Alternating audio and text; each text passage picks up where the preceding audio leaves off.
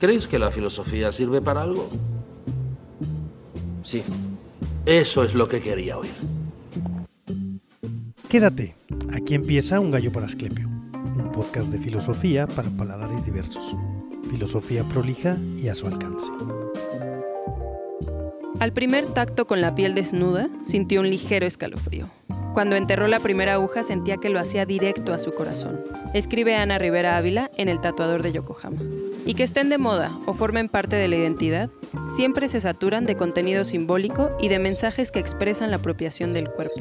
Desde medios para identificar a sus portadores, hasta formas de democratizar lo que una persona quiere decir de sí misma. Hoy, en Un gallo para Asclepio, tatuajes de tus besos llevo, en compañía de Vilán Díaz. ¿Qué tal? Buenas noches, buenos tal? días, buenas tardes. Bienvenidos, bienvenides y bienvenidas una vez más al único, al inigualable, al siempre imitado, jamás igualado, al gallo para Asclepio. Yo soy Adrián Ardilla Lara y como dice Sloterdijk, que dijo un poeta, la poesía se expone, no se impone. Más hoy en el vacío algo pasa, a irlo rellenando de color. Color que me dejaste en cada moretón, ahí donde ya sabes, bien amada. Sinceramente yo, sin más te doy las gracias. Por siempre tuyo soy, tatuaje de mi alma. ¿Qué tal, Radio Escuchas en vivo desde Kabuki Cho en Tokio? Estamos en Un gallo para Asclepio. Bienvenidos. ¿Qué tal? Bienvenidas y bienvenidos y bienvenides, como ya dijo Ardilla. Hoy tenemos una invitada especial, yo soy Alan Argüello. Vamos a platicar con Vilán. Eh, quisiera presentarle un poco para ir entrando en materia. Vilán es eh, egresada de la carrera de filosofía, eh, egresa en el dos mil diecisiete del Centro de Estudios Filosóficos Tomás de Aquino, eh, ha sido docente de bachillerato y además ha estudiado la carrera en artes visuales y además en artes plásticas. Eh, durante este proceso aprende el oficio del tatuaje y además de otras técnicas artísticas. Mucho gusto y un placer tenerte por acá, Vilán. Gracias. Un placer estar aquí con ustedes. Pues bueno, hoy vamos a tocar diversos temas que son eh, periféricos o que circundan las relaciones entre el ser humano, la pregunta por el ser humano, qué es el hombre, qué es la humanidad, eh, eh, restringida o ubicada en la antropología filosófica. Hablaremos también del tatuaje, hablaremos evidentemente del arte y hablaremos también del lenguaje. Así que a mí me gustaría comenzar, como hacemos ocasionalmente, eh, vinculándolo con la vida y con la experiencia. Ya leí tu, tu biografía, Vilán, eh, un poco eh, las palabras así leídas en, estas, en estos breves textos dicen poco. Así que me gustaría que nos platicaras cómo llegas a la filosofía y más allá de la historia contada en hechos, cómo llegas emocionalmente, eh, intelectualmente también, de la filosofía al tatuaje. Bueno, este, creo que con lo que más he convivido a lo largo de mi vida ha sido con el arte, más que nada diría yo como por una tendencia intuitiva, intuitiva, perdón. Desde la infancia me gustó mucho dibujar, ¿no? Entonces yo cuando era niña yo decía, yo quiero ser dibujante. Pero ¿qué pasa? Pues en el bachillerato creo que es donde la mayoría de nosotros tenemos acercamiento a ciertos autores existencialistas, ¿no? Que marcan un antes y un después en, en nuestra vida. Por mi parte, eh, mi primer acercamiento filosófico pues fue Nietzsche, ¿no? Un clásico. Entonces, este, a raíz de eso, yo dije, quiero dedicarme a la filosofía de manera profesional.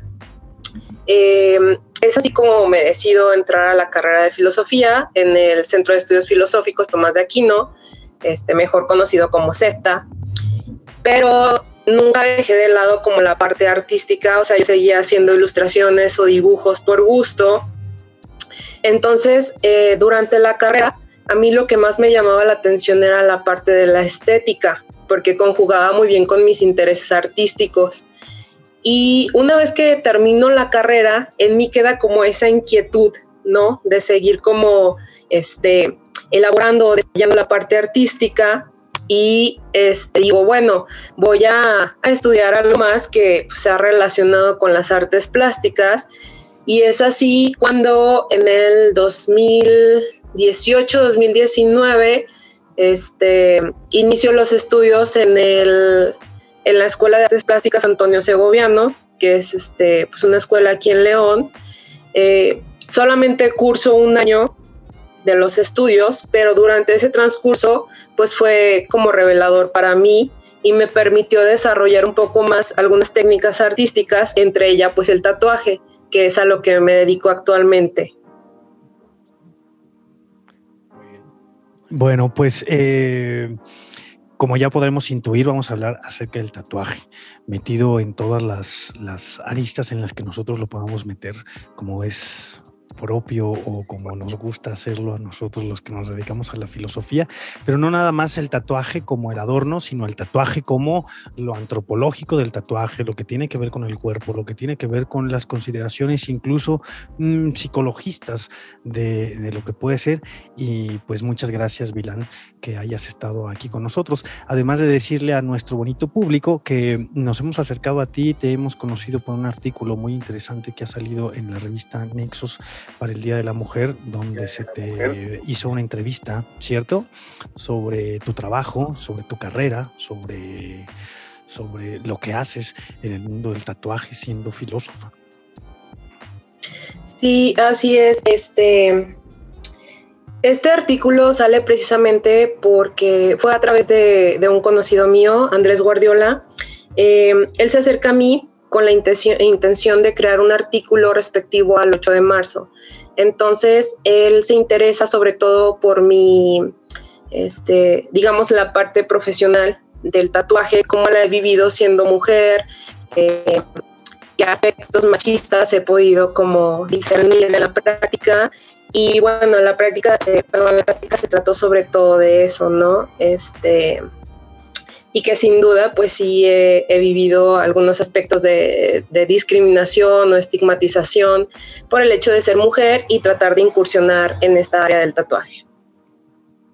Muy bien. Pues a, quizá, de, quizá de momento no se adivine la relación entre la antropología filosófica y el tatuaje. Parece más inmediata y evidente la de cuerpo y tatuaje. Pero claro, me, me llama mucho la atención que en tu discurso, eh, digo, yo me siento identificadísimo porque también lo he dicho un montón de veces, mi primer autor fue Nietzsche. Pero mencionabas a los, a los existencialistas también, ¿no? Eh, sí. como, como esos grandes autores que nos invitan a la filosofía porque directamente nos porque vinculan directamente con algo que es muy propio. Que es muy... Me parece un poco más difícil llegar a la filosofía por un problema ontológico, los hay, pero suele ser más natural el tránsito entre el existencialismo, entre cuestiones vitalistas y, y uno mismo, y es lo que, lo o, que te lleva a tomar la decisión. O epistémicas incluso, a veces llegas a la filosofía por asuntos epistemológicos. Sí, si eres lo suficientemente ñoño, sí, ¿no? oh, sí. Quiero saber qué podemos conocer. Y pues ahí es, o por las grandes preguntas, que ahí es donde se funda esta, estas preguntas que para Kant le parecen esenciales a la filosofía, ¿no? De qué puedo conocer, qué debo esperar, y cómo debo comportarme, qué debo hacer. Y parece que la pregunta que las vincula a todas es ¿qué es el hombre?, ¿no? Como este, estas tres preguntas están directamente vinculadas con, con la humanidad. Y no sé, el existencialismo presupone una visión del ser humano, la ética presupone una visión del ser humano, y seguramente también el acto de llegar a un estudio de tatuajes, sentarse y decirle quiero que me hagas un Sócrates así en el hombro, presupone una determinada eh, concepción de, de, de lo que significa ser humano. Es decir, el acto mismo ya, ya, ya dice qué es, ¿no?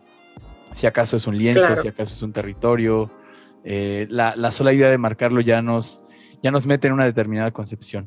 Pues creo que de hablar del tatuaje tiene diferentes eh, aristas, no nada más la estética, porque siempre pensamos el tatuaje como el asunto que tiene que ver una relación con, con lo estetizado, con, con el adorno, con la decoración, sino también tiene algunas consideraciones que me parecen muy importantes, como son las consideraciones morales de, vistas dentro desde la óptica occidental, ¿no? Dentro de las muchas otras, pero, pero sí es una dimensión eh, plurisignificante, dirían los antropólogos. Sí, eh, sobre la moral, sí, eh, pienso la moral, estigma muy viejo ya, ¿no? De, de la relación entre el tatuaje y el prisionero. Eh, entendido el prisionero también desde el punto de vista corporal, eh, tal y como lo retrata Foucault en Vigilar y Castigar, ¿no? El, lo que, lo que ejercen las prisiones modernas son una especie de acto disciplinario, igual que las escuelas, igual que, igual que otras instituciones. Y me parece a mí que esta, este estigma moral del tatuaje tiene, tiene como esta raíz de asociarlo con, con un delincuente o con una... Digo, es un estigma ya muy sobrepasado, evidentemente, pero, pero me interesa la relación eh, de lo que una persona significa para un grupo social cuando está llena de tatuajes. Sí, claro, y yo creo que este, aquí es como importante remontarse sobre todo a, a la Grecia y la Roma antigua, ¿no? Donde a pesar de que en otras culturas el tatuaje era considerado algo más como ritualístico, algo más que te conectaba con la espiritualidad, es en Grecia y en Roma donde eh, toma un sentido más pues estigmatizado, ¿no? Incluso la palabra estigma este, pues tiene su etimología en Grecia, que significa como este, ser marcado. Entonces es en estas eh, ciudades donde a los criminales, a aquellos parias, a las personas que este, se, se, no se les consideraba ciudadanos, eran marcados pues con el tatuaje, y creo que pues ese es un, un punto muy importante en Occidente, ¿no? Que ya de, desde esos momentos este, las personas que eran tatuadas pues eran considerados como de rangos o de estratos sociales bajos, que ni siquiera eran considerados ciudadanos. Claro, claro, no, claro. no reconocía el, el origen, pero evidentemente somos herederos de esa primera distinción. Pienso, por ejemplo, en, en el relato de, de, de Kafka, eh, que me parece que se llama En la colonia penitenciaria, donde hay un aparato que marca a los prisioneros en la espalda antes de aniquilarlos con el, con el delito que han cometido. Y también, obviamente, las, los tatuajes de prisión, que, que son números, ¿no? Que, donde te, te numeran. O sea, el marcar a una persona, eh, ahora se me antoja también la relación con marcar una res, que en este caso sería como territorializar una res, ¿no? Como decirle, este, este uh-huh. tiene que pesar sobre, uh-huh. sobre ella esta significación. Y en el caso del, de, de la máquina esta que marca los pecados o los delitos, pues lo que están diciendo es, esta es una persona delincuente y este es el delito que, que cometió.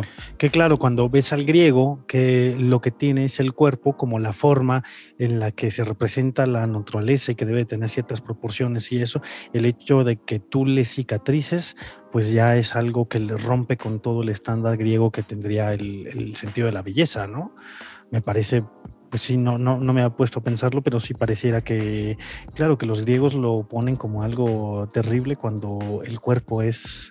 es la expresión más bella de la naturaleza, que la eches a perder, que por otro lado que también, a poner marcándola. Este, sí, este, perdón, que también por otro lado vemos esta ambivalencia, por ejemplo también en, en Roma, donde este, los guerreros de alguna manera tal vez influidos por el enemigo, ¿no? Al que se enfrentaban, que veían que estaban tatuados y que este tatuaje de alguna manera era imponente o intimidante, Un, en una especie como de, de ritual de admiración del enemigo, los guerreros eh, romanos empiezan también a adoptar esta forma del tatuaje, y entonces el tatuaje empieza a, a verse como, este, pues designaba un rango o, o un estatus en cuanto a, al ser guerrero. Entonces es, es interesante ver cómo este, en ciertas culturas pues tiene cierta ambivalencia. Claro, habías mencionado esto al principio, decías que había otras culturas donde el tatuaje era una especie de conexión con lo divino. ¿Podrías eh, sí. explicarnos un poco más?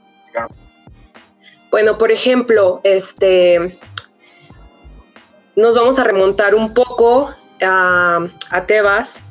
Ahí los eh, arqueólogos hacen un descubrimiento de una sacerdotisa, Amunet. Eh, En la momia de esta sacerdotisa encuentran ciertas marcas que eran tatuajes, este, que consistían en líneas horizontales, sobre todo alrededor de la cadera y el vientre. Esto sin duda pues llama mucho la atención, y aunque si bien no se ha descifrado del todo el significado, pues sí se considera que está muy, re, muy relacionado eh, a lo espiritual, a lo ritualístico y a aquello que trasciende al ser humano, ¿no? Este, también, por ejemplo, para los polinesios, eh, toda, todas estas islas, pues el tatuaje era algo pues sumamente determinante. Eh, o sea, no solo te daba como un estatus social importante, sino que incluso eh, aquella persona que no estaba tatuada, por ejemplo, algún varón que comenzaba a entrar en la vida adulta y no tenía los suficientes tatuajes, pues era como signo de vergüenza, ¿no? Incluso su misma familia se avergonzaba de que no tuviera esos tatuajes. Este... Esta misma persona no podía hablar, por ejemplo, delante, delante de otras personas que si estuvieran tatuadas, pues en, en signo de respeto, ¿no? De no estoy en, en, este, en el mismo nivel que estas personas.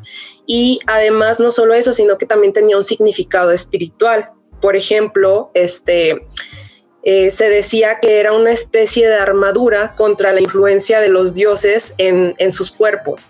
Eh, Estas personas, al estar tatuadas, los polinesios, creaban una especie de protección contra las enfermedades, pues eran los dioses los que tenían como este designio sobre sus cuerpos.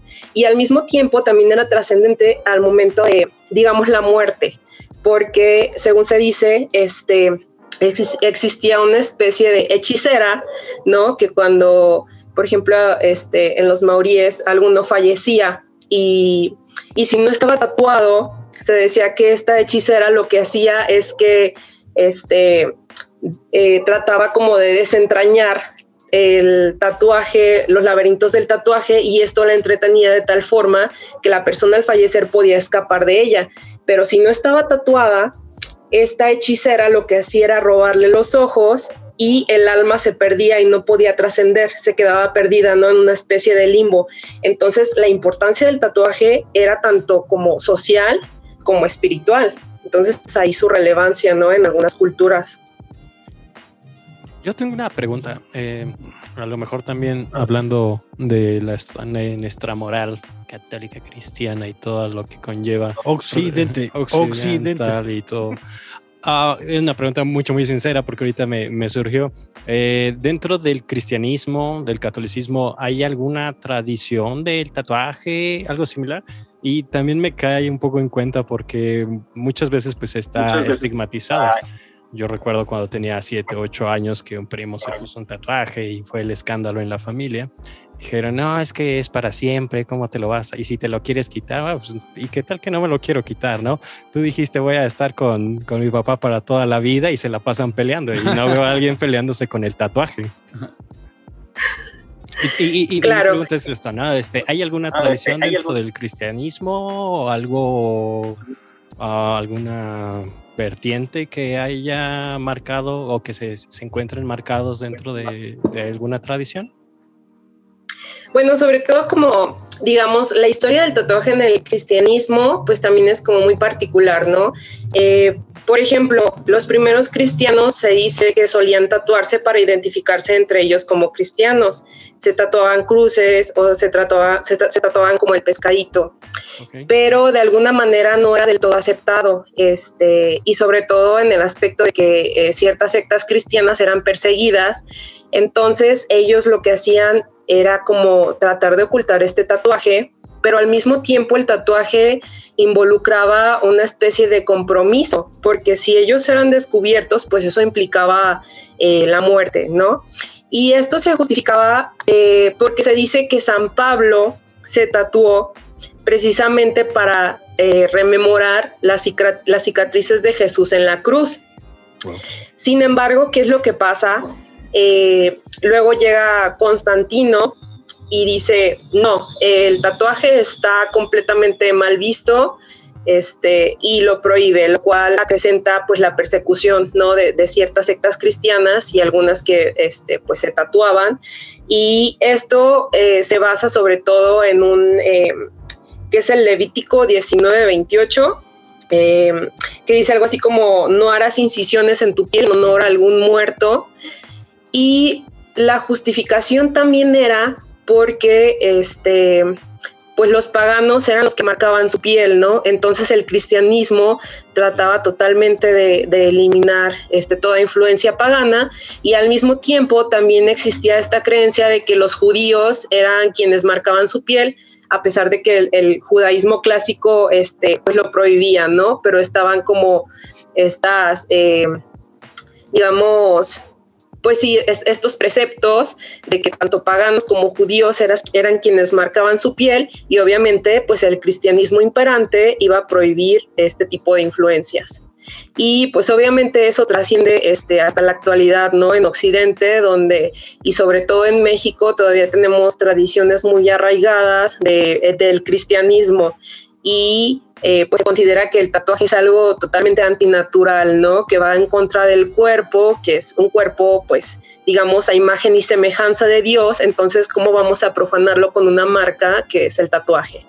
Con una marca humana, ¿no? Eh, no, y aparte también medio, bueno, hipócrita, como podría ser cualquier cristianismo, perdón, no, no es pedrada y mucho menos, porque pues a fin de cuentas vemos a mucha gente eh, tatuándose a Jesucristo o a la Virgen o a los santos o cruces todavía, y, y no son pequeños, porque normalmente cuando estas expresiones dentro del catolicismo o del cristianismo se realizan, pues es casi toda la espalda, todo el brazo, toda la pierna, y se mantienen ahí eh, bajo este contraste medio extraño, ¿no?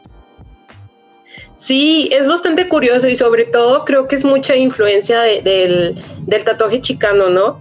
Este... que precisamente al tener estas influencias eh, latinas, pues tiene, eh, digamos, toda esta corriente cristiana católica, donde hay mucha fe pues, en Cristo. Entonces, de alguna manera, las personas quieren simbolizar esa fe en su piel y pues se tatúan a la Virgen, ¿no? A Jesús. De hecho, que es todavía como que... este, en la actualidad, ¿no? Se identifica, por ejemplo, a los, a los cholos con... el tatuaje de, de la Virgen María, ¿no? Entonces sí crea como este, este fenómeno muy curioso de que por una parte, pues sí, el cristianismo rechaza, o la tradición rechaza el marcar así tu piel, ir contra lo natural, pero al mismo tiempo tenemos estas corrientes donde este, la piel, al ser un símbolo, pues quiere, quiere marcarse con, con este tipo de imágenes. Has mencionado en dos ocasiones la, la, el atentado que representa para el cristianismo eh, el tatuaje, fundando, fundándose en, la, en lo antinatural, ¿no? Que creo que es, es una discusión más amplia sobre qué es natural y qué no, y que está directamente relacionada otra vez con la concepción que se tiene de la humanidad. Pienso, por ejemplo, en el Sócrates de Platón, para variar, eh, de esta, este planteamiento en el que se... esta doble sustancia, por así decirlo, que constituye al ser humano. El ser humano es un compuesto de alma y cuerpo, y además hay una jerarquía entre ellos dos, ¿no? Lo más importante uh-huh. es el alma.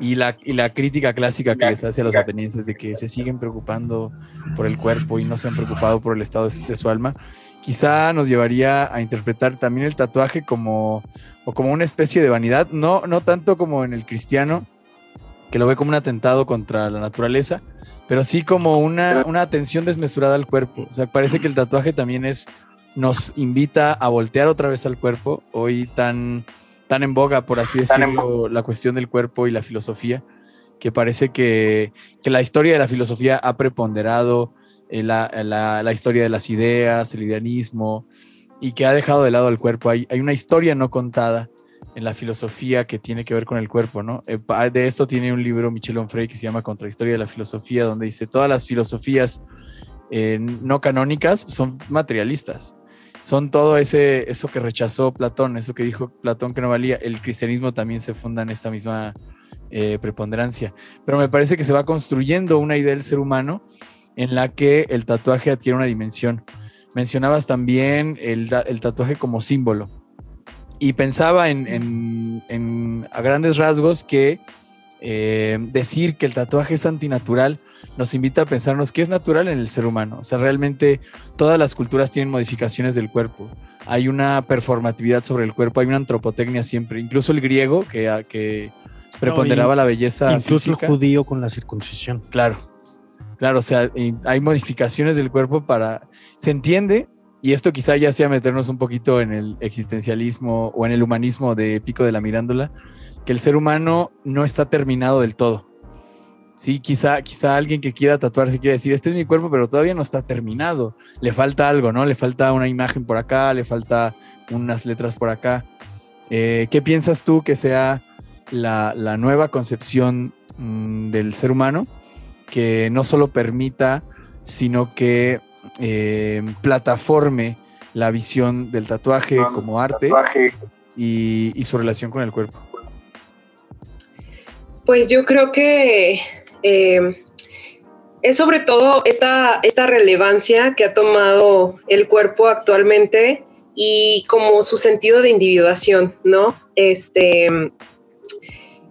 Y yo creo que eso también se ve reflejado en las tendencias de, de los tatuajes que se mencionaba hace un momento, por ejemplo, que este, anteriormente tal vez era más la connotación de, del significado ritualístico, eh, de un significado que, que trasciende al ser humano.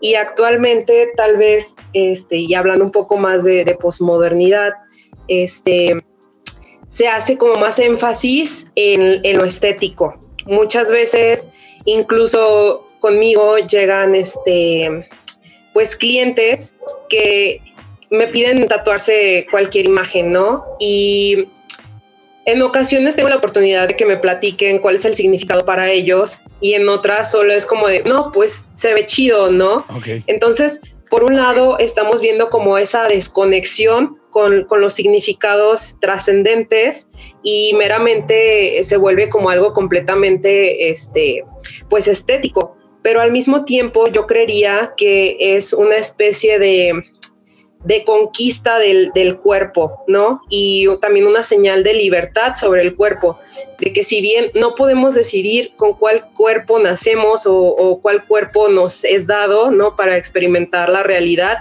sí podemos decidir de qué manera podemos intervenir en él, y el tatuaje pues sería una forma este, tal vez de, de, de replan- replantearnos como eh, pues una especie de, de transmitir nuestra subjet- subjetividad en la realidad. No, me gusta lo que, lo que acabas de decir, pero salto un poquito.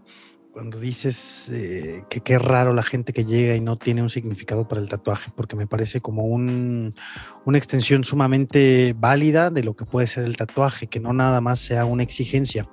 En el aspecto moral, cuando, cuando decía no solamente se, lo podemos medir el tatuaje como un asunto estético, sino como un asunto moral, me parece que tiene cargas morales positivas y negativas dentro del hecho de hacerse el tatuaje o de tatuarse o, o, o de lo que sea, que es tener una exigencia sobre, sobre significar, eh, tener una exigencia sobre representar algo que pues no necesariamente tendría que ser consensuada como válida. ¿Por qué es tan válido el que se tatúa algo porque se ve padre como el que se tatúa algo porque...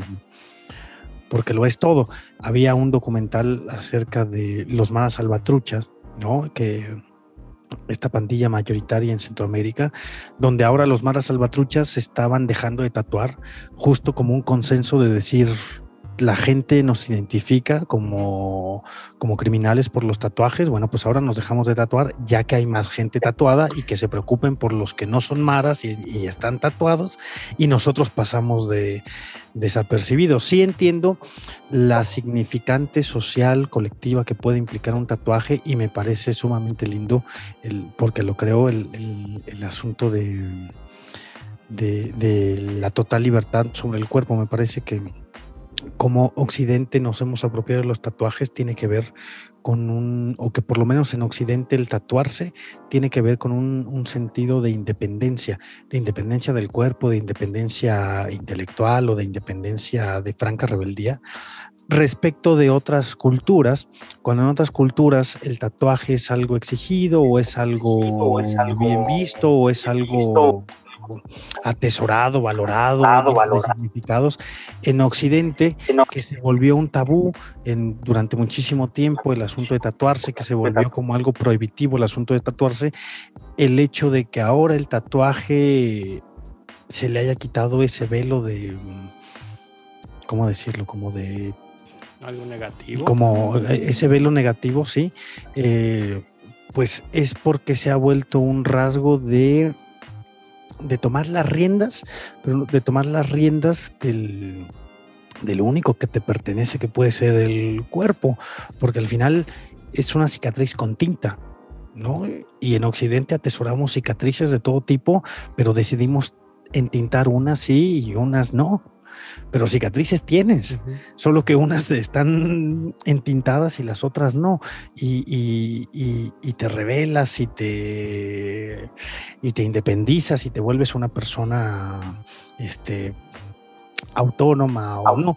Ahora, que abriendo el panorama y habiendo tantas posibilidades de hacer el tatuaje, te tatúes la libélula que todo mundo tiene, bueno, pues ya te puede parecer a ti deleznable, pero no quiere decir que le quite el mismo significado o el mismo mérito. Tiene una significación de independencia, eh, para mí al menos el asunto de tatuarse, con un significado o no, que el tatuaje no signifique algo o no signifique nada, no. Al final eh, el hecho de tatuarte me parece que en Occidente simboliza o representa un asunto de total y completa independencia, de independencia del mismo Occidente, independencia de la, de, de, de la colonización europea, de esto no, esto sí, no sé. A lo mejor también, yo estaba recordando hace... Ya estaba leyendo algo sobre los parámetros estéticos de Occidente y evidentemente pues todavía tenemos los de, los de Grecia y Roma. Y a lo mejor hasta en contraste lo podemos ver, eh, qué tanto está permisible dentro de la sociedad actual, eh, ya un poco más abierta, no del todo, pero sí la cuestión de la modificación del cuerpo en todos los sentidos. Porque a lo mejor si te tatúas y llegas y te dicen, ay, ¿por qué hiciste eso? Como la canción de Deutsche, ya te tatuaste. Y ¿por qué te tatuaste? ¿Por qué te tatuaste? Pues, pues nomás. Sin... La posmodernidad y todo lo que da. Y con este, a lo mejor con un piercing o cualquier otra cosa. Y muy contrastante, por ejemplo, con la modificación permisible, que es meterte al gimnasio y estar tres horas ahí hasta que te marque el cuerpo, que es una modificación a fin de cuentas, o hacerte una cirugía o respingarte un poco la nariz, que esas, esa permisibilidad, esa moral también dentro de lo mismo, se queda como que, bueno, ¿cuál sería el problema entre una y otra? Y yo me acuerdo mucho sobre todo esto, porque hace como, uff, hace unos quince años, por ahí... Cuando todavía era National Geographic. O... Cuando todavía raspabas las tarjetas de Telcel. Bueno, no quería decirlo tanto. Pero sí. Salió justamente Salió un justamente un de, de Nat Geo o de Discovery que hacían estos eh, análisis entre las culturas orientales, occidentales, y decían hasta qué punto nos podemos dar el lujo de modificar nuestros cuerpos, mientras que a lo mejor es un tatuaje y te conviertes a lo mejor por otro lado en Miss Universo con todo, o no sé cómo les llaman estos físico-culturistas extremos que uh-huh, son más uh-huh, cosa uh-huh. extraña que, que, que persona también, no sé, podrías decirlo. Qué moralino saliste. No, es que a, a mí me no, parece contrastante. No, no, no es que, que esté mal, pero, ni mucho menos, pero sí me abrió un poco el panorama de decir, bueno, ¿por qué la modificación del cuerpo se ve aceptado? Eh, eh, ¿Qué tipo de modificaciones del cuerpo están aceptadas en, en la sociedad? ¿Sí? Era lo que me, me contrastaba. No, no soy moralino. No, bueno, yo creo que también aquí se da un fenómeno curioso, fenómeno curioso que estamos viviendo actualmente, que es que por un lado estamos con la brecha de las generaciones este, que nos precedieron, ¿no? Nuestros padres que todavía identifican el tatuaje como algo criminal, este, como que si te tatúas pues ya estás condenado de por vida, pero al mismo tiempo también estamos viviendo un auge del tatuaje, una masificación del tatuaje. Cierto. Y este y creo que esto estaba, estaba relacionado con, con lo que mencioné anteriormente, eh, pues que antes tal vez el, el tatuaje sí era como más ritualístico y ahora eh, podría creerse que por la superficie este, alguien se tatúa solamente porque le gusta el diseño, pero yo en lo personal creo que siempre hay un, un significado que trasciende, ¿no? Desde el momento en que alguien elige un diseño, ¿por qué está eligiendo tal diseño? Y este y puede decir, incluso me, me recuerda un meme, ¿no? Que de las personas que están hartas eh, de que les pregunten el significado de sus tatuajes y responden como de... Este, a la pregunta de, ay, ¿y qué significa tu tatuaje? No, pues significa que tenía dinero y tiempo, ¿no? Entonces creo que esto, esto denota mucho eh, el que sobre todo pues sobresale el ámbito estético, sí, pero yo creo que siempre de trasfondo hay, hay un significado. Incluso este, la persona puede crear una narrativa a partir del tatuaje, así sea el clásico infinito. Esa persona tiene una motivación de por qué tatuarse un infinito. Entonces no es como que completamente el tatuaje esté vacío de significado, ¿no? Las motivaciones pueden cambiar, pero siempre el, el, el tatuaje va a ser un símbolo, entonces siempre va, va a remitir a algo, y además la persona pues agrega una narración personal, ¿no?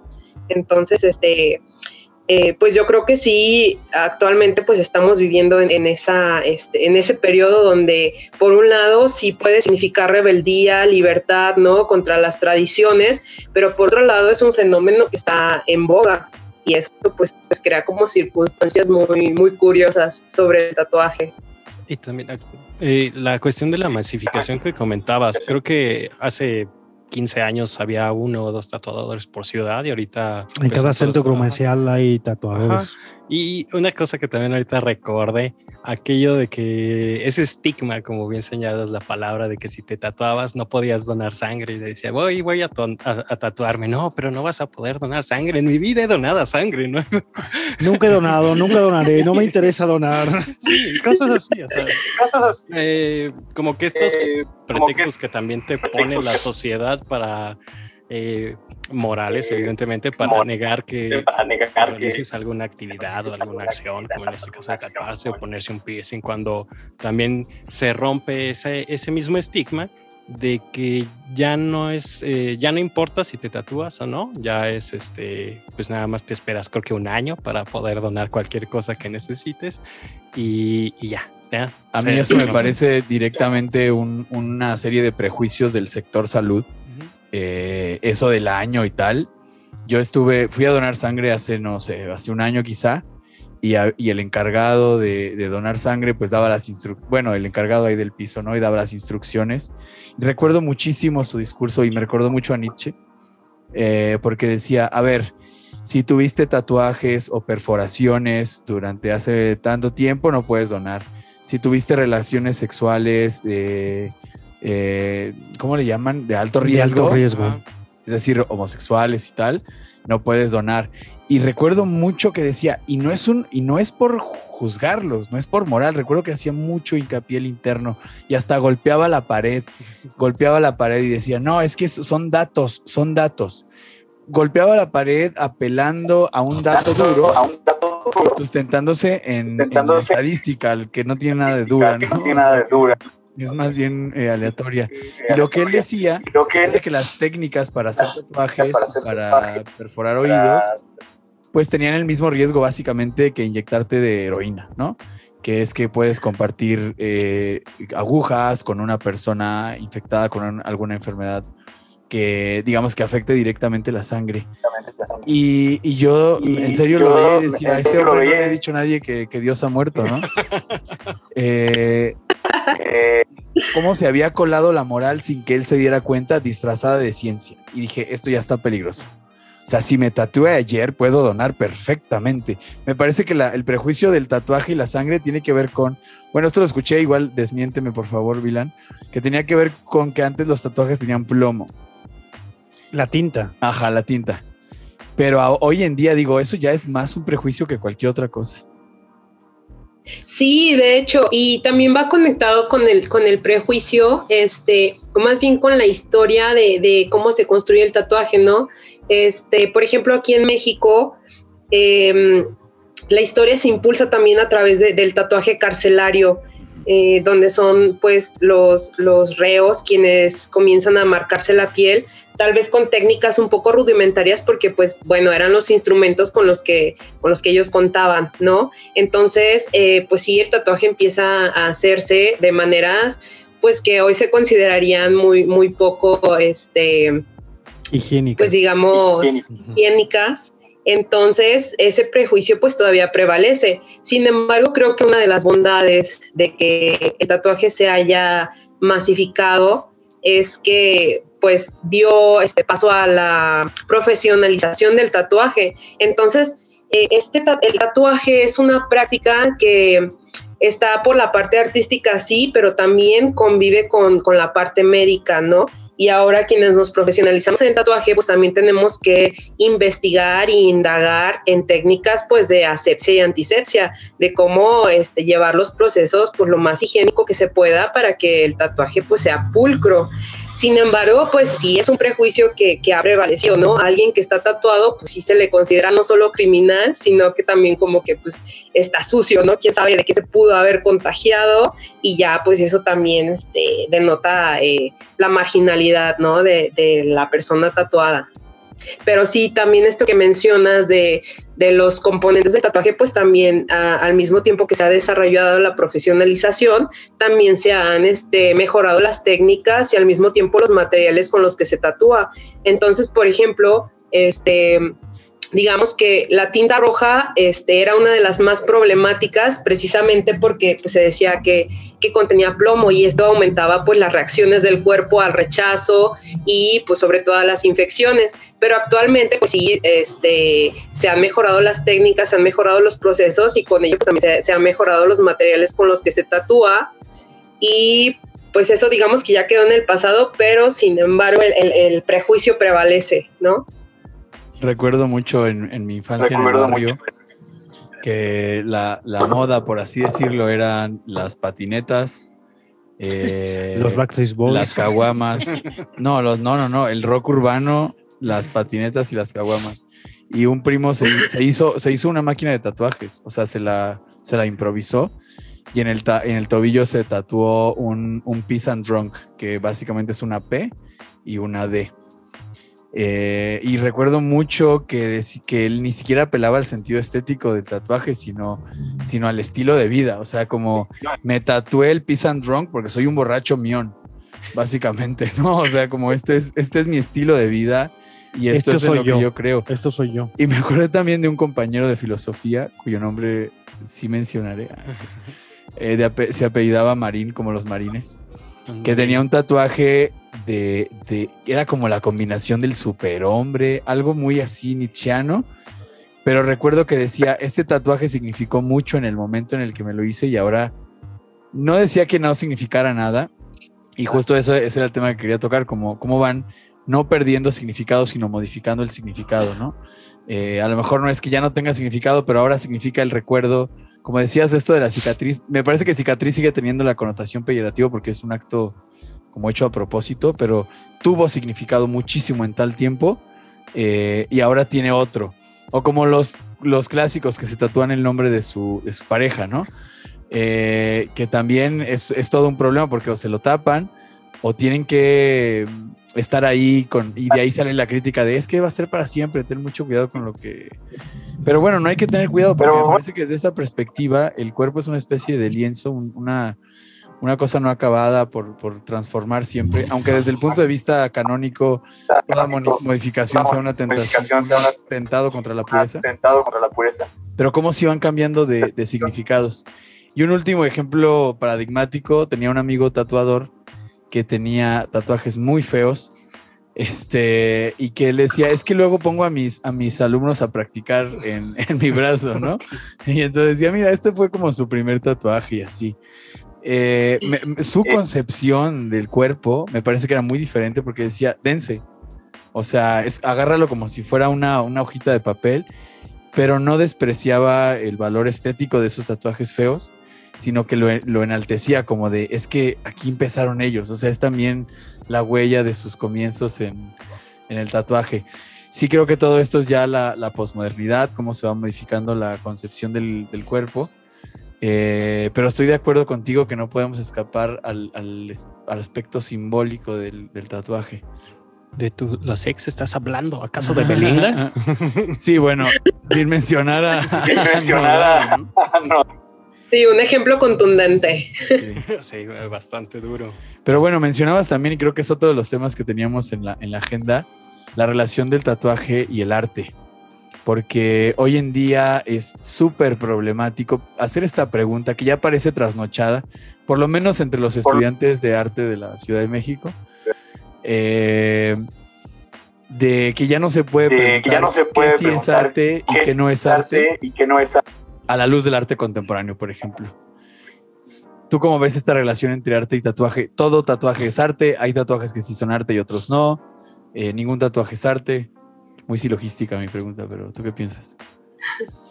Bueno, yo creería que hay tres factores que intervienen al momento de, de calificar este, un tatuaje como arte o no, y es eh, la intención del tatuador, el contexto en el que se realiza el tatuaje y el significado que le asigna el tatuado, ¿no?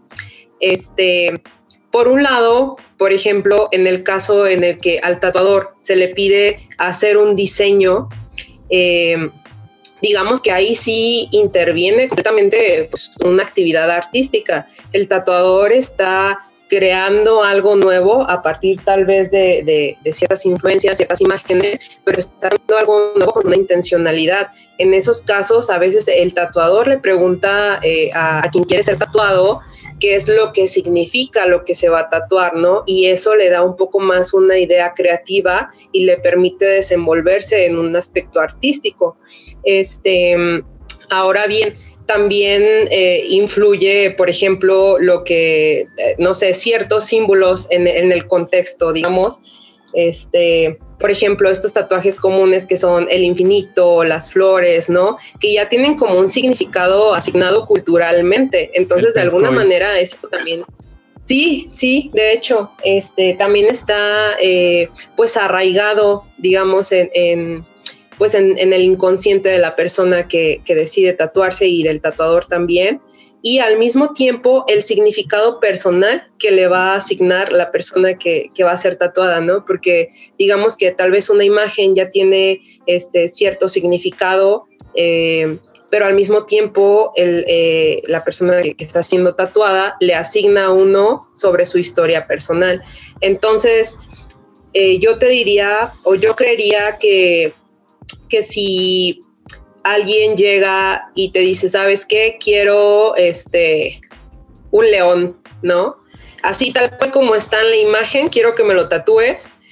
Pues ahí sí se ve eh, como corta la, la actividad del tatuador y yo creo que eso sí mermaría eh, la intencionalidad artística.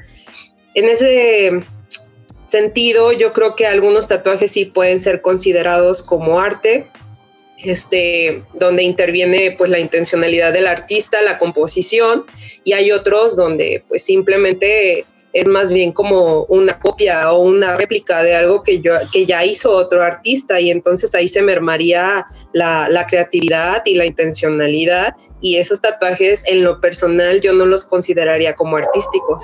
Entonces yo creo que dependería del contexto, ¿sabes? Y había uno, habría unos que sí y otros que no. A la luz de la idea ah. de que ningún arte es mimético, ¿no? Ni siquiera, por no, ejemplo, la pintura por... hiperrealista. O la escultura griega. Sí. Siempre es un añadido, siempre es una modificación. Un tatuaje que sea mera reproducción eh, estaría fuera, digamos, del, del, del espectro más amplio del arte. Sí, bueno, desde una perspectiva personal yo lo consideraría así. ¿Qué pasa con estos tatuajes que, que, que son... ay, no sé, como rarísimos? Si yo veo a mi futbolista favorito que se tatuó algo y todo el mundo quiere el mismo tatuaje. Lo digo porque soy profesor de adolescentes y todos mis alumnos adolescentes tienen el mismo tatuaje que tiene su futbolista favorito, que tiene... ¿C R siete? Ay, no sé, no sé, yo no sé de fútbol, pero tienen el mismo tatuaje, todo el mundo quiere ese mismo tatuaje. Yo digo, oye, pero puedes hacer lo que sea, ¿eh? No hay ningún problema, puedes tatuarte lo que se te antoje, puedes darle rienda suelta, es un campo de, experiment- de experimentación infinita y te vas a tatuar en serio. Esa misma cosa, ok, está bien. No sé, me parece que son los infinitos o este... Es la Copa de la Champions, profe. Para mí son los infinitos o las libélulas. Es que todo símbolo tiene un carácter... Eh... comunitario, ¿no? O sea, no, también, claro, también claro, se puede sí, ver sí. el tatuaje como, como el sentido de pertenencia a un grupo más amplio. Y a mí no me deja de parecer simbólico el asunto de que alguien, es más, ni siquiera una persona que se tatúe ebria, que digas, ay, no mames, me tatué en la peda y no sé quién es, o que mis amigos fueron ojetes y me tatuaron cuando estaba pedo, no me parece ajeno a la persona. Sí. ¿No? Como que el tatuaje es revelador de la persona, como el tatuaje es revelador sí. de ti. El, este, el, si tus amigos te tatúan en la peda... Ese tatuaje habla de la... Significa de, mucho. De sí. tus amigos, claro, no sí. es que esté carente de, de significado, pero sí digo, ya, si vas a hacer lo que sea, huevón. Es que el símbolo, el símbolo tiene esa, esa ambivalencia, ¿no? Por claro. un lado, individualiza, como decía Vilán, o sea, el tatuaje es el símbolo de la individuación, de es como los stickers que le pones a tu refri, no solo hay un ref, o a tu computadora. Eh... Pero por otro lado pienso que el simbolón, como eso que re, re, es, vuelve a unir lo escindido, pienso en los tatuajes que se hacen eh, dos personas o tres, como el grupo de amigos, ¿no? Que dicen, todos queremos este tatuaje. Tenía un, un bueno, una, un primo que se tatuó una, un dinosaurio porque ah. se enamoró de su pareja y el dinosaurio era la mascota de la, de la escuela en la que se enamoraron, entonces los dos se hicieron el mismo dinosaurio. Y cuando despertaron todavía estaba... No, bien. ya no, después terminaron como todas las historias de tatuajes colectivos. Pero el tatuaje quedó. El tatuaje quedó. El tatuaje Por eso quedó. Cuando despertaron el dinosaurio todavía, todavía estaba ahí. ahí. Sí, claro, la huella, como comentaba Carla, ahora que estábamos hablando de, de los sismos, que todavía permanece como...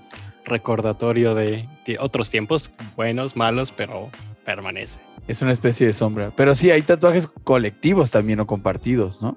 Dos personas haciéndose un mismo y exacto tatuaje. Sí, claro, y yo creo que eso tendría que ver también con uno de, de los aspectos del tatuaje, que es como el, el de la pertenencia, ¿no? Una de las motivaciones también, a final de cuentas, puede ser el de pertenecer, pues, a, a, a cierto grupo, y esto lo vemos, pues, como se mencionaba anteriormente con los maras, ¿no? Que es, que es un sentido de pertenencia, lealtad. Entonces, de alguna manera, eh, ese tipo de, de significados, pues, prevalecen. Y sobre todo, pues sí, en, en, estos, en estos tatuajes grupales que mencionas, ¿no? Entonces, sí, yo creo que, eh, digamos, solamente unificar como el, el, la motivación de, del tatuaje a una sola cosa, pues sería este, mucha cerrazón, ¿no? Porque realmente hay, hay bastantes motivaciones para tatuarse y una de ellas sería el sentido de pertenencia. Claro. Sí, ya no, no me he desvinculado de la, de la parte de la antropología filosófica, pero no dejo de pensar que cada elección sobre el cuerpo presupone una, una idea del ser humano. Y pienso, por ejemplo, en la analogía que hace Sartre o Sartre en el existencialismo es un humanismo.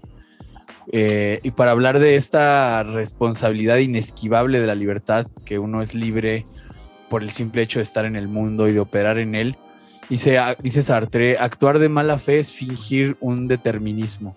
O sea, alguien, por ejemplo, los alumnos de, de Arturo que decía hace un rato, ah, es que mis alumnos se tatúan todo lo mismo. Podemos hablar de estos tatuajes que la gente se hace como borregos, ¿no? De, de no hay una elección personal, no hay autenticidad en ciertos tatuajes. Digamos, es tú te lo hiciste, pero no te lo hiciste porque estuvieras realmente convencido, sino porque te convenció el grupo social o la moda y tal.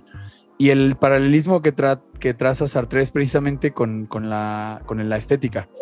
Dice, cuando un pintor pinta un cuadro, elige valores estéticos, aunque no quiera. O sea, a la hora de pintar el cuadro ya está tomando una decisión que implica esa libertad de la que no se puede esquivar. Eh, y cualquier acto ético presupone exactamente lo mismo. Si yo tiro basura, si yo hablo mal con la gente, si yo soy irrespetuoso, son valores éticos que estoy afirmando.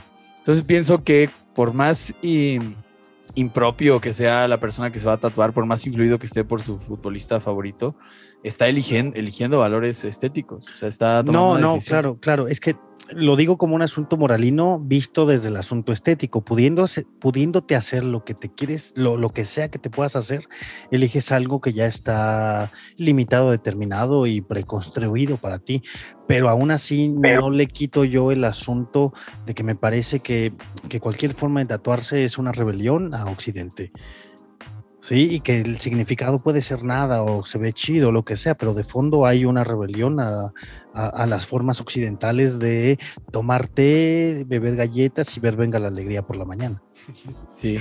Oye, oye, de mí no vas a estar hablando. Patrocina sí, Venga la Alegría. Eso porque, o sea, por un lado sí puede implicar rebelión, pero ¿qué tanta rebelión sería en, en el sentido en que pues es un tatuaje masificado, ¿no? Eh, por ejemplo, otra vez vamos a volver a lo del infinito, que digamos que, que tanta oportunidad de alternancia tienes en el momento en que te estás tatuando un infinito. Entonces creo que eso es, es algo curioso que ocurre con el tatuaje, que sí, por un lado te puedes estar revelando como a estos eh, valores tradicionales en Occidente, pero por otro lado también estás encajando en las nuevas tendencias. No, claro. Entonces, no, claro. Eh, ajá, o sea, es, es como muy curioso, ¿no? Porque también ahí, ahí entra otra vez como el, el sentido de pertenencia en, en las nuevas tendencias. Claro, es la, es la paradoja del, del individuo en, en una sociedad como la que vivimos nosotros. Nos venden la individualidad eh, en, en masa, ¿no? Eh, no sé, un comer, recuerdo mucho un comercial que decía que es, se suben una serie de señores trajeados al, al, al, al elevador, al ascensor, y se sube un hipster así, pelo largo y todo tatuado, ¿no? Y entonces ahí el hipster se pone Axe en las axilas y el comercial dice: no seas como los demás.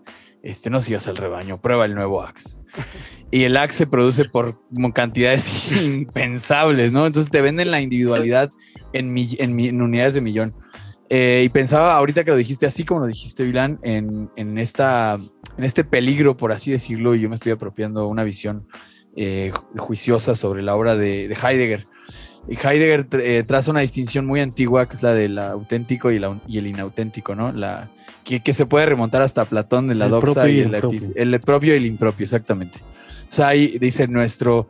Partimos de una determinada comprensión del ser, y aquí ya estoy jalando otra vez para la antropología filosófica. Eh, el Dasein, el ser ahí, el ser humano, nosotros, el yo en cada caso, eh, es un intérprete. Sí, ahí nos movemos en una determinada interpretación del ser. Existimos comprendiendo, ¿no? Existimos comprendiendo lo que quieras, pero comp- si no entiendo un libro de texto, digo, ah, entiendo que no lo entiendo. No nos podemos escapar de una determinada interpretación, tanto de nosotros mismos como del ser. Lo que pasa es que habitualmente nuestra comprensión eh, se, se, se cristaliza en, en la moda, en las habladurías, en la avidez de novedades, es decir, en todo aquello que tiene que ver con la masa. Y el peligro que me parece que del que Sartre habla, aunque él dice, no quiere decir que sea mejor el auténtico o el propio que el impropio, simplemente son dos modos de ser. Pero dice, lo que pasa con el Dasein en su estado habitual es que se come lo que come todo el mundo, habla de lo que habla todo el mundo, sueña lo que sueña todo el mundo, y pues por eso hay libros de, de sueños. Pero lo más peligroso quizá es que se revela como se revela todo el mundo.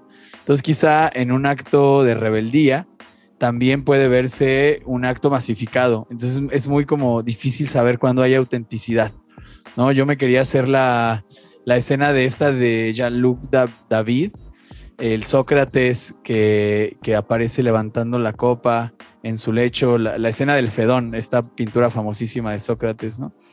Y el tatuador con el que me lo quería hacer, lo, lo stalqueé y vi que se lo había hecho a otra persona.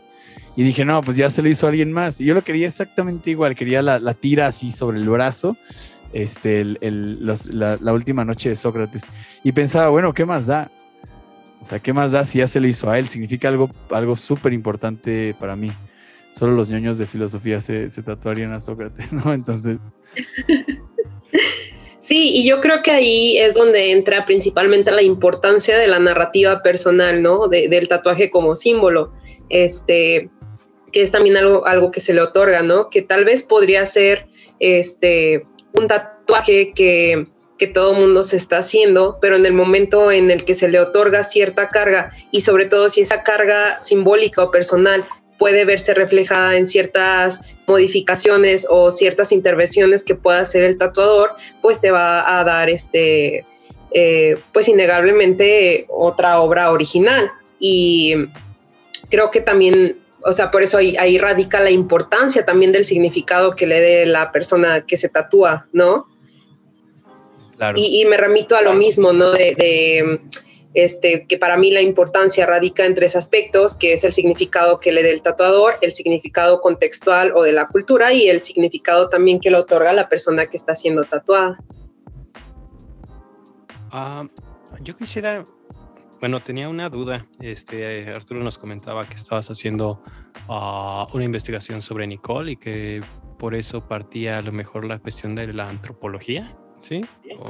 O, o una... No, que podríamos relacionar la antropología filosófica al tatuaje desde Eduardo Nicol. Ah, ah, ok, bueno, mejor aún.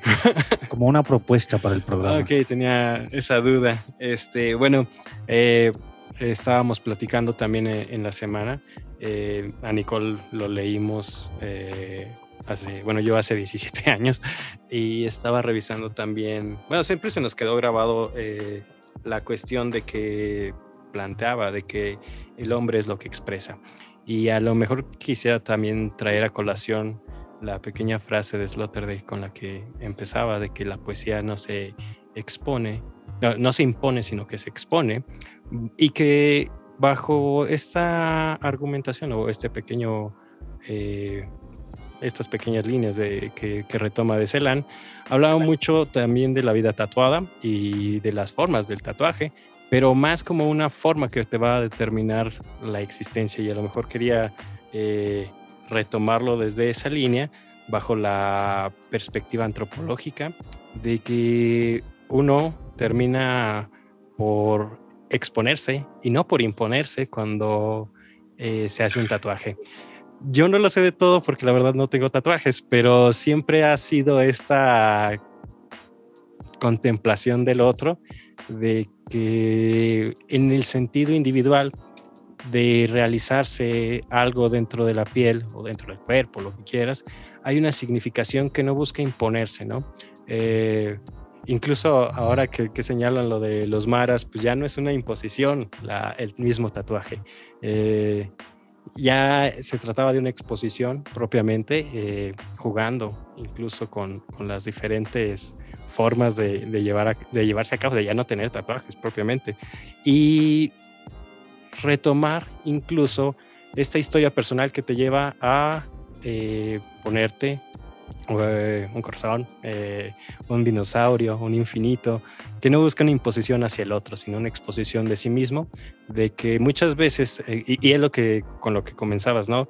Eh, no tiene, ter, terminarán diciendo, no, pues no tiene ningún valor, este, tenía dinero y tenía, tenía tiempo, pero también es esa condición de no tener que dar explicaciones, sino es la exposición de lo que yo quería, de lo que yo podía hacer, y también de mis deseos de estar, de que esté presente y de que esté visible, porque muchas personas, uh, yo he tenido oportunidad eh, de preguntar, ¿y qué significa? No, pues, ¿qué te interesa básicamente?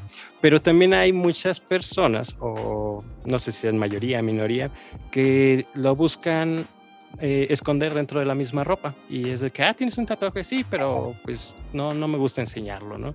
Eh, esta, eh, a lo mejor, limitación de sí mismo para exponerse a los demás, pero también a lo mejor una exposición de sí mismo para sí mismo. Sí, claro, y yo creo que este, ahí entra también otra de, de las motivaciones del, del tatuarse, que es que, eh, bueno, también dependiendo de qué zona te hagas el tatuaje, ¿no? También va, va a, a implicar la motivación para la cual te la haces, pero eh, pues en general yo diría que sí, este, tatuarse pues sí es exponerte a, a la mirada del otro, ¿no? Tal vez en, en, en un sentido sartriano, este, uh-huh. donde uh-huh. pues ya te, eh, o sea, exponerse a la mirada del otro, pues se vuelve eh, ser sujeto de la mirada del otro, ¿no? Y en ese sentido, creo que, este, pues vamos, muchas veces la, la motivación del tatuarse, pues sí implica un significado personal, pero también es el cómo lo, lo vas a transmitir a los demás, ¿no? O cómo lo vas a, a hacer legible para los demás. Y ahí es donde entra también cierta, lo que mencionaba hace rato, ¿no? Cierta simbología que ya es común en la cultura, que se identifica, por ejemplo, este... en el tatuaje tradicional, ¿no? Este, los corazones tatuados, obviamente, pues te remiten a, a un significado de, del amor, ¿no? Entonces, sí es, creo que al momento de tatuarse, pues eh, muy complejo, porque también estás pensando, diría yo, indudablemente en la mirada del otro. ¿Qué va a decir el otro de, de que estás tatuado? Y sobre todo, pues, en una, este... cultura como la mexicana, donde decíamos hace un momento que está también de por medio el prejuicio.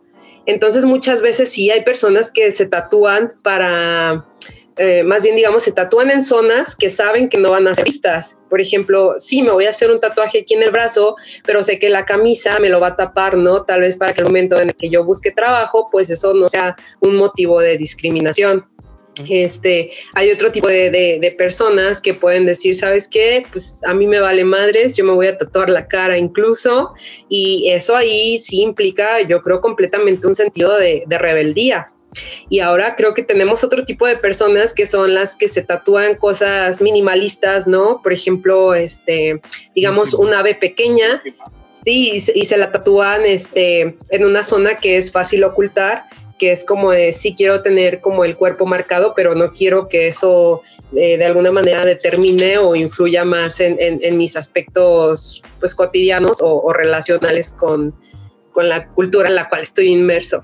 Entonces sí, hay, hay como muchísimos factores que intervienen. No es necesaria la, la visibilización. La, la visibilización. Ni, ni la exposición sí, en ese sentido. O sea, puede ser, puede ser un lugar que nadie va a ver y que nadie... Y, y que no es, no es pues para los demás en ese sentido, ¿no? Es una sí, no necesariamente. Sí, hay mucha gente que es, esto es para mí. Y ya, eh, justo me parece que es revelador como haciendo un psicologismo del tatuaje, eh, un psicologismo barato, eh, de, de, de, del tatuaje que es, el tatuaje revela muchísimo de ti en el asunto de decir, si te lo hicieron tus amigos borrachos en la borrachera y, o, o, o se aprovecharon de ti y te tatuaron, habla de ti. Como de la misma sí, manera sí. en la que el ocultar tu tatuaje pueda hablar de ti. ¿Sabes? Cuando, cuando se oculta sin propósito no pasa nada, pero, pero por ejemplo estos maquillajes para tapar un tatuaje ya es algo revelador de ti. Y también del medio en el que, en el que te desenvuelves, ¿no? De por qué habrías de tapártelos si, digamos, si, vas a interpre- si eres actriz y vas a interpretar un personaje... Pues que no tiene tatuajes, pues sí te los, te los tapas, ¿no? No, no me deja de... de, de me, me sigue haciendo ruido que la, el, la visión del tatuaje cambia con la visión del ser humano. Y ya, ya habías mencionado, Vilán, la, la posmodernidad. Y se me antojaba este tipo de tatuajes sin sentido, como también, si la posmodernidad se define, como, como lo hace Lyotard, como la caída de los grandes relatos, ¿no? Donde ya todas esas... ideas a las que le dimos una preponderancia trascendental se van cayendo, podría caerse la supuesta, eh, ¿cómo se dice? La, la, esto que se tiene sobre el cuerpo en el cristianismo, la pulcritud, la pureza del cuerpo, eh, va dando paso al cuerpo como lienzo, al cuerpo como espacio para, ter, para ser territorializado, al cuerpo como algo incompleto que, que, que aparece, digamos, tanto en las personas con, con identidades no hegemónicas, que dicen yo todavía no estoy del todo terminada o terminado, me hace falta ponerme aquí o quitarme acá. Me parece que el tatuaje entra en ese contexto de la, no quiero decir trevi- trivialización del cuerpo, pero más bien la resignificación. Y, y ya como para, para hacer estas preguntas de, de cierre, de, de, de especulativas, te quería preguntar a ti, Vilán, a la luz de, de estas nuevas concepciones sobre el cuerpo, de las posibilidades que se abren cuando se van cerrando los estigmas respecto del tatuaje, ¿qué futuro le ves tú? ¿Qué futuro auguras para una cultura como la que vivimos, el, eh, la cultura del tatuaje? Pues a mí me, me gustaría aterrizarlo en, en un ejemplo muy palpable, que es una nueva tendencia de tatuajes, por ejemplo, que es lo que se conoce como ignorant tattoo o tatuaje ignorante. Okay. Eh, este tatuaje, como su nombre lo dice, pues no necesitas tener conocimiento sobre la técnica del tatuaje. Este, ah. Puede ser hecho rudimentariamente sin tener como este, pues, ciertas normas, ¿no? de, de cómo debe hacerse un tatuaje y además sobre lo que debe hablar. Y entonces tenemos como resultado eh, el que alguien te diga, ¿sabes qué? Yo me quiero tatuar cierto emoji. Me vale madre como la técnica en, lo, en la que lo hagas, claro. Y este, sí, el tatuador te va a hacer el emoji, pero de manera mal hecha a propósito, y este y es una tendencia que está, que está cobrando como mucha fuerza actualmente, donde muchas veces pues sí el, el sentido es como marcar el cuerpo, y ahí creo que sí entra una cierta rebeldía contra los estándares del tatuaje, ¿no? De para tatuarte tienes que buscar armonía, este, que vaya con los movimientos de tu cuerpo, que te favorezcan. Aquí es como de, pues no, tatúame lo que quieras de la manera que sea, pero que, que sea una intervención en mi piel. Y eso sin duda eh, para mí me deja pues también, o me remite nuevamente pues a la posmodernidad, ¿no? Donde se van dejando de lado pues las, claro. las normas o las técnicas para tatuar e incluso pues los significados trascendentes. Yo encuentro una... Entonces, perdón. No, no, yo creo que este, pues actualmente la, las tendencias están, están marcando el camino en ese sentido, ¿no? Con el, el rompimiento de, de las leyes también en cuanto a la estética del tatuaje. Me parece que hay una relación casi que indisoluble entre el tatuaje tal y como lo, lo planteas ahora, como este ignorant tattoo, dijiste, fue el término, este, sí. Y el arte contemporáneo. Desde el punto de vista de Badiou, ¿no? Que dice el, el arte clásico eh, plantea una relación de las formas con lo divino, de la belleza con lo divino. Es arte que quiere conectar con lo divino. El arte eh, moderno se desvincula de lo divino, pero se sigue centrando en, en la parte estética trascendental a partir de las formas, ¿no? Ya no es Dios, pero sí es la belleza. El arte contemporáneo rompe con todos los cánones, tanto del arte clásico como del moderno, que tienen que ver, uno, con la autoría. El arte contemporáneo puede ser anónimo o puede ser colectivo, pero sobre todo también rompe con la idea de que arte y técnica se identifican. El arte de los maestros, de que el arte tiene que ver con la perfección de la mano, con la perfección de, de, la, de, de la nota, en el caso de la música, con la perfección literaria. No sé, pienso en Fadanelli, ¿no? En el caso de la literatura, con su arte basura, que decía, hay que escribir textos que inmediatamente después de leerlos vayan al tacho de la basura, ¿no? Y precisamente con lo que se rompe en el arte contemporáneo es ya la tec- ya no es un arte de maestros, ya es un arte eh, que no precisa de la técnica y que no tiene estas restricciones del gremio eh, de decir solo los, los expertos en técnica pueden hacer arte. El arte contemporáneo permite que cualquier persona, haya tenido o no conocimiento sobre el arte, pueda hacer una pieza y presentarla en una exposición, siempre y cuando el medio, que en este caso sería pues los coleccionistas, los, la gente que tiene la galerías, galería. Ajá, la comunidad, pues te reconozcan como un artista contemporáneo, pero no requieres credenciales de ningún tipo, no requieres ser un experto en la técnica. Entonces me parece, yo encuentro ahí en esto que mencionas un paralelismo que no, que no se puede esquivar. Sí, como si fuera la vanguardia de las vanguardias. Sí. Del, entonces ya del no tatuaje. Importa tanto la técnica, sino, sino otras cosas que nos vinculan más directamente con el arte, como la necesidad de comunicar algo a través de los medios que, que te encuentres al paso. Sí, claro, indudablemente. Es también terminar con este arte academicista, ¿no? O figurativo. Eh, a la par que mencionas que este, ahora eh, pues hay más acceso para que cualquier persona pueda como entrar al mundo del arte, al mismo tiempo pues también el, el objeto o, o cualquier objeto puede volverse arte, ¿no? Y en ese sentido, aquí este, el tatuaje... el que mencionaba el ignorant tattoo, también puede considerarse una especie de arte vanguardista. Y el masificado, y las libélulas, Masific- y los infinitos.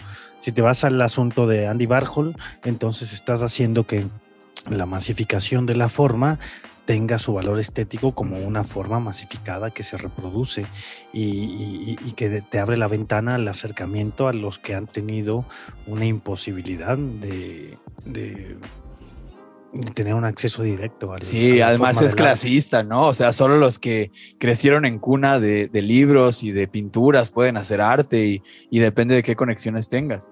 Eh, por eso decía al principio que quizá ya, ya parezca trasnochada para, para, para los estudiantes del claustro, eh, ¿no? La, la pregunta de... Me van a matar por ese comentario. Este, la pregunta de, de, de, de, de, si, de qué es arte y qué no es arte. Parece que la pregunta más bien es ¿cuándo hay arte?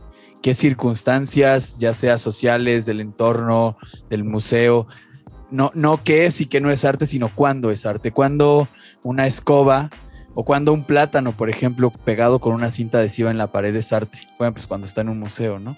Pero, pero me parece que una de las características que menos se ven cuando se critica el arte contemporáneo es que precisamente el arte contemporáneo es una crítica a, a los cánones anteriores. O sea, si, si dicen, ay, ¿qué onda con, esa, con ese plátano colgado en una pared que se vendió por cien mil dólares? Es que está criticando el hecho de que el arte contemporáneo responde a criterios del mercado. Está haciendo precisamente una crítica performática y, y, y el artista se siente agradecido de haberlo vendido tan caro porque está diciendo, yo puedo, o, o el inodoro de este de Duchamps, ¿no? Eh, cualquiera puede lo, localizar o localizar, situar un inodoro en, en, un, en un museo y entonces ya es arte, pero eso no es una crítica, arte, pero eso no es una crítica, sino más bien hacia dónde hacia dónde está derivando el arte, de obviamente partiendo de, desde la posmodernidad, ¿no? Sí, y también ahí pues entra el arte conceptual, ¿no? Donde es es este el concepto el que sustenta la obra de arte, pero pues también de alguna manera ahí pues estaría cayendo como en, en digamos, pues en cierto clasismo, ¿no? Porque pues tal vez no todas las personas tienen el acceso a, a la literatura o a la información en la que te basaste para conceptualizar tu arte, y no todas sí. tengan la misma con, con, comprensión o concepción del, de la obra que tú estás presentando, ¿no? Entonces, pues sí, es, es como, es curioso y es problemático, ¿no? El, el, las vanguardias del arte. Sí, claro, un clasismo por otro. Okay. Sí. A lo mejor también mis últimas preguntas también eh, referente a, a lo del artículo sobre Nexus que comentabas, ¿no? ¿Cuáles han sido eh, las dificultades? Porque sí, a lo mejor los, los gallo escuchas no, no encontraron la, el artículo, pero sí, la verdad me gustaría... Lo, lo colgamos aquí okay. abajo en YouTube, ahí ah, está. Eh, pero también, bueno, ¿me permites algo? No, no, para el que no lo encontró, aquí se lo dejamos, mi amigo. ¿Cuáles han sido realmente la, los problemas a los que te has enfrentado? Y también desde, no solo como tatuadora, sino como tatuadora con una formación filosófica. Eh, creo que dentro de lo que llamabas la profesionalización, eh, muchos se han encaminado sobre todo por una tradición, o por lo menos ha habido como un estudio dentro de Bellas Artes, de que son diseñadores gráficos, de que estudiaron dibujo, pero bueno, ya nos comentaste de que siempre te gustó, pero así decir, yo estudié filosofía y uh, ahora soy tatuadora. ¿Qué tanto conflicto ha, ha, ha, ha, se ha formado eh, para el público con el, o con la gente con la que, que te... No, no desde un prejuicio a ti, sino sí, imagínate no, no. que digamos, eh, yo estudié filosofía, pero ahora estudio diseño gráfico, por decir algo. Presente. Pues más que complicaciones, eh, yo creo que he visto como la, la manera de, de sincronizar estas dos formaciones que tengo, ¿no? En el sentido de decir... Eh, o de buscar como los significados tal vez de, de ciertas tendencias de tatuajes o del por qué se esté tatuando eso, ¿no? O tal vez eh, a, a qué corriente artística pueda pertenecer cierto tatuaje, ¿no? Eh, hasta eso, en ese sentido yo no, no podría decir que, que hay alguna complicación desde el hecho de venir de los estudios filosóficos a, a, una, a una área artística como el tatuaje.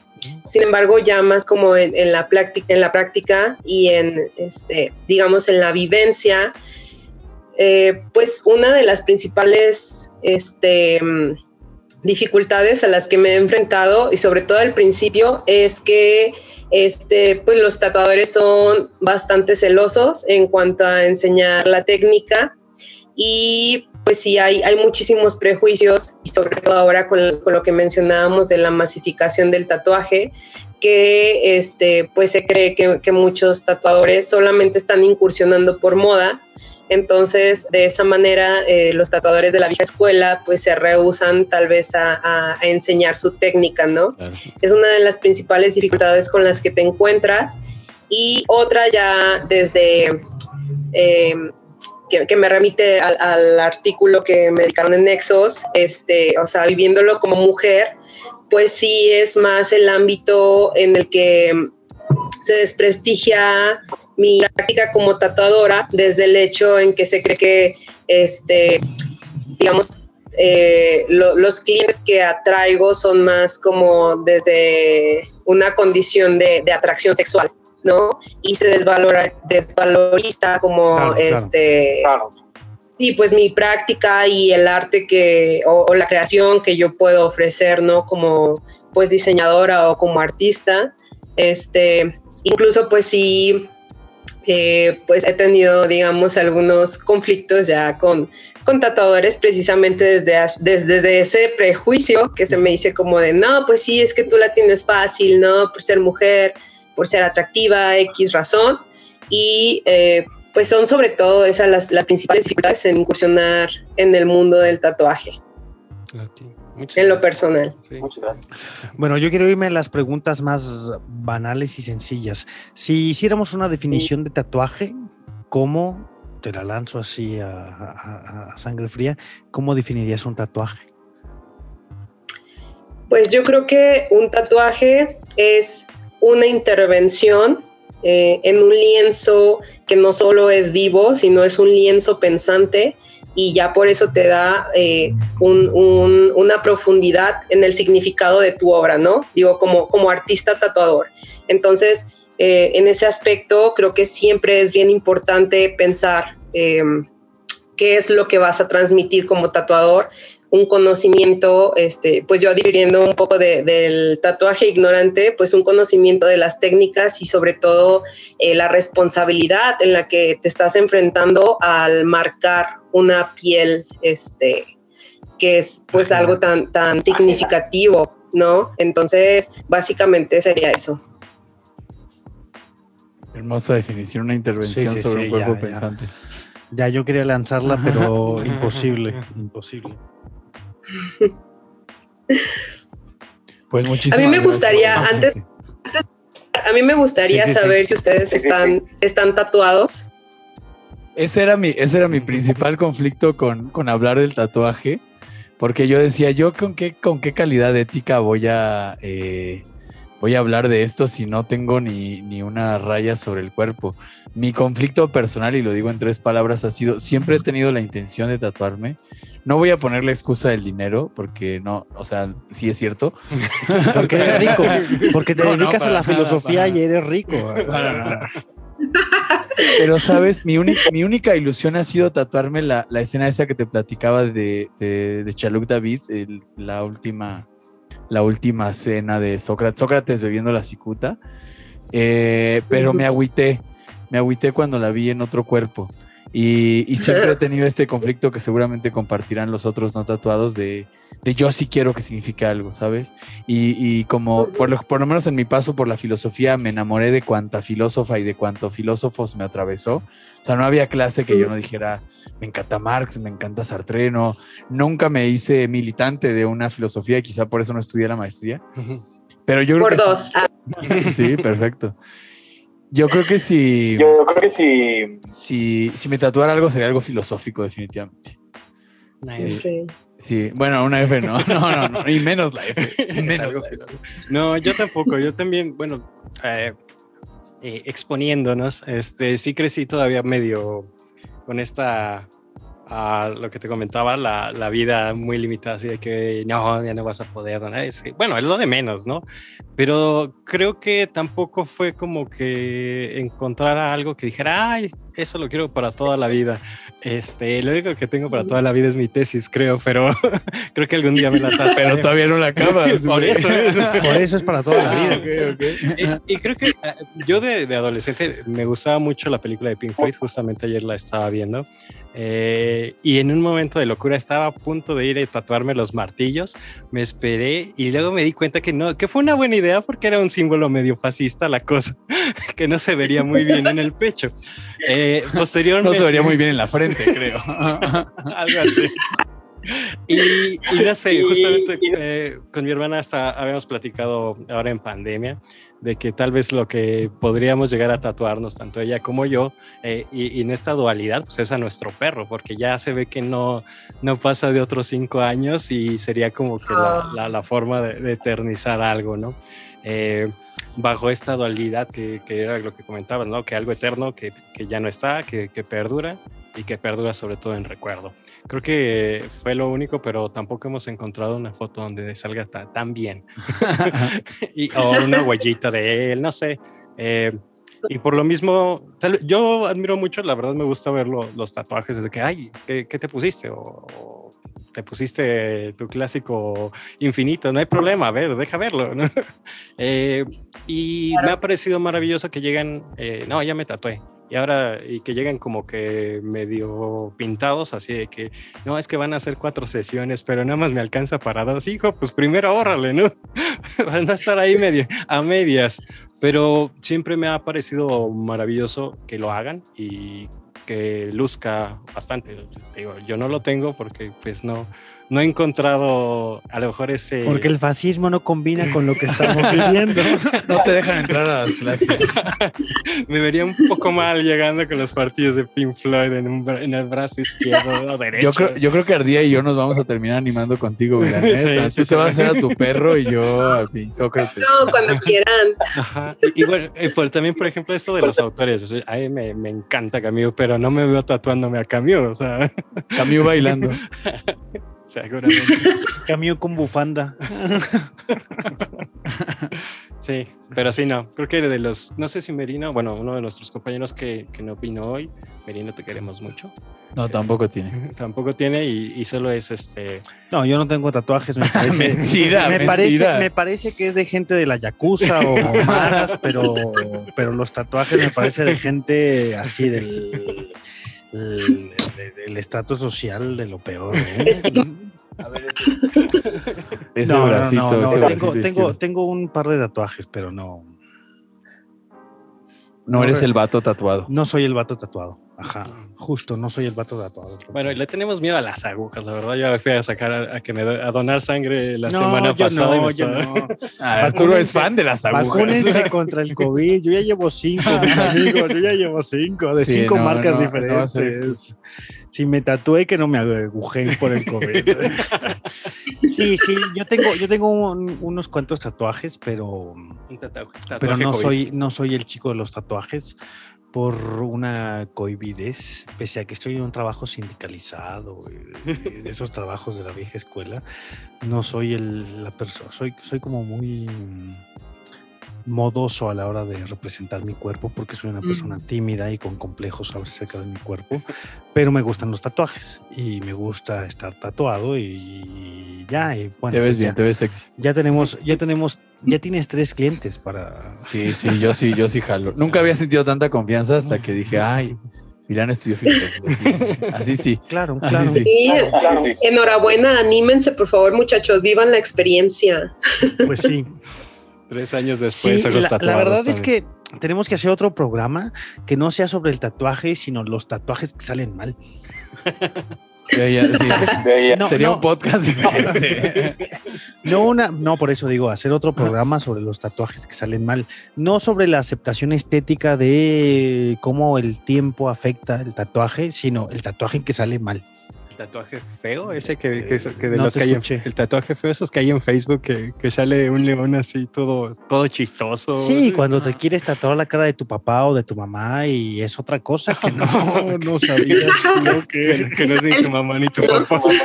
Bueno, Vilán, ¿tú cuál es tu estilo favorito de tatuaje? Yo sé que dentro de los tatuajes hay estilos distintos, formas, corrientes. ¿Cuál es con la que tú te sientes más cómoda? Eh, bueno, ahora estoy tratando, de, estoy tatuando, estoy tratando de experimentar como diversos estilos, pues para ver también cómo puedo conjuntarlos en, en uno propio, ¿no? Pero hasta ahora con el que me he sentido más cómoda es como con el black work, que es como su nombre lo indica, pues el tatuaje con, con contrastes y tinta negra. Bien. Pues a, y, invita a los gallo escuchas. A, ¿Tienes algún estudio? ¿Tienes algún? ¿Dónde, algún te, podemos encontrar? ¿Dónde te podemos encontrar? En Instagram. Digo, sí, estamos desde Japón. Sí, bueno, sí, bueno actualmente estoy en, en el estudio de Rebel Monster, aquí en León, Guanajuato. Este, tengo pues mi página personal de tatuajes en Instagram, que es insomnia, no, es insom punto art. Y bueno, pues ahí encuentran todas mis, mis obras. Las dejamos, ¿no? Aquí, si las dejamos aquí a todos. Los gallo escuchas en Instagram, Facebook, Twitter, este, les ponemos ahí tu página para que te, muchas gracias. Para que te sigan. Uh-huh. Insom, insom. Vale. Insom punto niart. Entonces, estás tú trabajando en la ciudad de León, Guanajuato. Que todos nuestros escuchas se den una vuelta por la ciudad de León, Guanajuato, una visitada al, al acuario, una visitada a los outlets, una compradita de zapatos y un tatuaje. Unas guajolotas. Ah, claro, pero que no se vayan sin sus zapatos, por favor. Guacamayas, Adrián, no son guajolotas, son guacamayas. Guacamayas, exacto, que... que vivan la, la desagradable experiencia de comer guacamayas. Ah. Pues bueno, Vilán, te queremos agradecer que hayas eh, eh, aparecido con nosotros en este programa acerca del tatuaje y de tu profesión, que además compartimos el asunto de la filosofía, y pues bienvenida cada vez que quieras estar aquí en el estudio. El estudio es un estudio itinerante, siempre estamos en el Parque Retiro, en Montpaní, en eh, es el dieciséis, estudio, de septiembre. El dieciséis de septiembre, es un estudio itinerante, pero... En el Río Laja también, vamos. Pero, pero, pero... Bienvenida. En Japón. Bienvenidas a estar. Sí, bienvenida, Vilán. Cuando, cuando te des la vuelta, no, por Querétaro. Sí, claro. Muchísimas gracias por invitarme. Este, fue un gusto estar aquí con ustedes platicando. Y bueno, pues ya cuando quieran, ¿no? En, en un futuro tal vez estemos otra vez este, haciendo proyectos juntos. Y bueno, a nuestros gallo bueno, escuchas, a nuestros que, gallo no escuchas se, que no se... No se olviden de suscribirse, que le den suscribir, de verdad que para nosotros es muy importante que le den suscribir, que nos compartan, sí, que nos comenten, sí, pero que se suscriban es de vital importancia para nosotros. Este, ya hablamos de la precariedad. Ya hablamos de la precariedad, de la filosofía que nos encuentra, que incluso fue un tema... ahí un poco puesto por Vilán, ¿eh? Vilán nos, nos arrojó a hablar un poco de la precariedad de la filosofía y de, de, de cómo es un trabajo digno como cualquier otro trabajo. Sí, pero es. bueno, este, bueno, suscríbanse, compártanos. compártanos. Si no le gusta, si no le gusta a su enemigo, dígale que está muy chido, y a su amigo, dígale que está muy chido. Y siga a Vilán, síganos en nuestras redes sociales. Y bueno, no te olvides, Asclepio. Que le debemos, que le debemos un gallo a Critón. Adiós. Ahí nos vemos. Hasta luego. Adiós. Aquí termina Un gallo para Asclepio. Síguenos en tu plataforma favorita de podcasting y suscríbete a nuestro canal de YouTube. No olvides comentar, compartir y activar la campanita. Nos escuchamos en el próximo episodio.